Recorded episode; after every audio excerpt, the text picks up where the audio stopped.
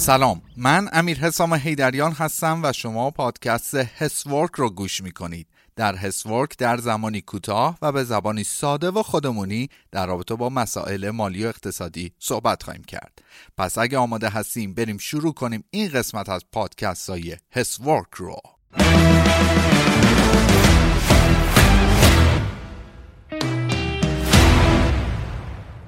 همونطوری که توی اخبار هم شنیدین قرار چهار صفر از پول ملی ایران حذف بشه. قبل از اینکه وارد بحث بشیم ازتون می‌خوام که حتما نظر خودتون رو در رابطه با این چهار صفر اعلام بکنید. آیا موافقید یا مخالف؟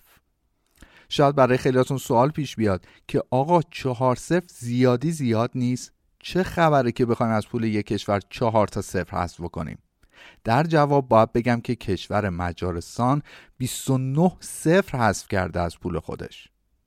قرار این طرح در ایران به صورت تدریجی اجرا بشه. طی یک برنامه پنج ساله.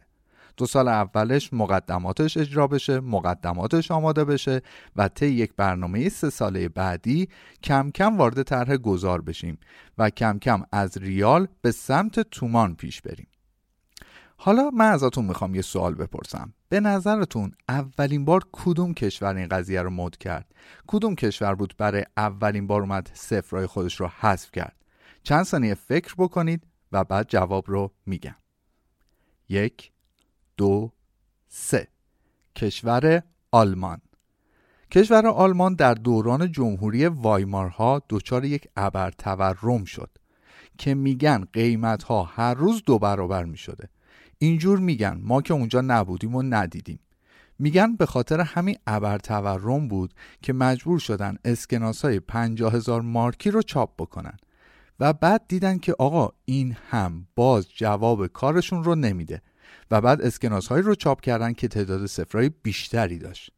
به خاطر همین مجبور شدن دوازده تا صفر از پول خودشون کم بکنن و واحد جدیدی به وجود بیارن.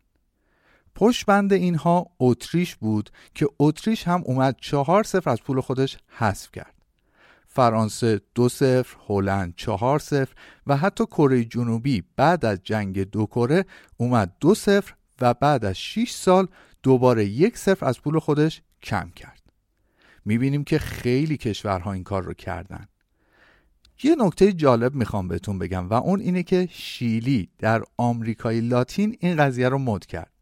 اولین بار شیلی اومد سه صفر و بعد از چند سال سه صفر دیگه از پول خودش کم کرد. همین باعث شد که آرژانتین و برزیل همین کار رو یاد گرفتن و بهشون خوش گذشت و طی چند مرحله آرژانتین 13 صفر و برزیل 15 صفر حذف کرد. خیلی جالب بود. حالا شاید برای خیلیتون سوال پیش بیاد. بگین که آقا این حذف کردن صفرها در دوران خیلی قدیم بوده. بعد از جنگ جهانی دوم بوده. باید بگم که نه در سال 2005 ترکیه هم اومد 6 تا صفر حذف کرد. تو سال 2006 آذربایجان هم اومد واحد جدیدی برای خودش ایجاد کرد. مثلا گفت هر مناط جدیدش برابر با 5000 مناط قدیمیش بوده. خب همچین کاری کردن. اما یه چیز جالب باید بهتون بگم که تو همین دوران جدید کشوری مثل زیمبابوه اومد 25 صفر حذف کرد. طی چند سال؟ سه سال از سال 2006 تا 2009 حالا نتیجه این حذف کردن ها چی بوده؟ مفید بوده؟ نه. شما به کشور آرژانتین و برزیل نگاه بکنین. اینقدر صفر حذف کرده همچنان که همچنان دچار تورم و بیارزشی پوله. و حتی دچار یک آرزوی بدتر اقتصادی سیاسیه. دچار توزیع ناعادلانه ثروت. همتون می‌دونین که کشورهای آرژانتین و برزیل منابع طبیعی زیادی دارند حالا سوال پیش میاد آقا اگه قرار تأثیری نداشته باشه روی اقتصاد چرا دارن این کار رو می‌کنن؟ اصلا تأثیری داره یا نداره؟ رئیس بانک مرکزی خودش تو صحبتاش بارها و بارها اشاره کرده که این موضوع تأثیری روی اقتصاد و تورم نداره. چرا؟ چون نه تأثیری روی ارزش پول داره ارزش پول رو تغییری نمیده و تغییری در ارزش کالاها هم ایجاد نمیشه. اما تعداد دیگه از کارشناسان میگن آقا تاثیر داره. چرا؟ چون یه سری از کالاها هستن که قیمتشون زیر این چهار تا صفره. اما در جواب به این افراد هم گفتن که نگران نباشین ما واحدی کنار این واحد می‌ذاریم برای پولهای خورد در نتیجه باز اینها تاکید دارن که تأثیری روی اقتصاد نخواهد داشت.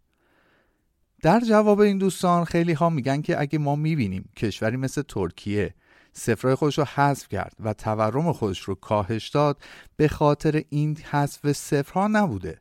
بلکه ترکیه از قبل به خاطر اجرای برنامه های پولی بانکی منظم اومده بوده تورم خودش رو مدیریت و کاهش داده بوده و به خاطر همین بوده که این طرح یه طرح تکمیلی کنار دست اون بوده و نتیجه خوب گرفته. نظر شخصی من هم همینه. شما نگاه بکنین طی سالهای اخیر چقدر توریست ترکیه صنعت توریسم ترکیه رشد داشته. چقدر از ما ایرانی ها به ترکیه سفر کردیم؟ چقدر از اونجا خرید کردیم؟ با خودمون شکلات شلوار پوشاک و انواع کالاهایی که می‌تونستیم با خودمون بیاریم و آوردیم. اصلا به عنوان یک صنعت و یک کاسبی بود برای ما ایرانی ها سفر می‌کردیم کالا می آوردیم و میفروختیم. پس نتیجه می‌گیریم که صنعت ترکیه رونق خوبی پیدا کرده. اما در کشور ما عواملی مثل افزایش هزینه های تولید افزایش بیروی عرضه پول باعث ایجاد نقدینگی بالا و ایجاد تورم شده بود. حالا عوامل دیگه هم هست اما در حوصله پادکست نیست.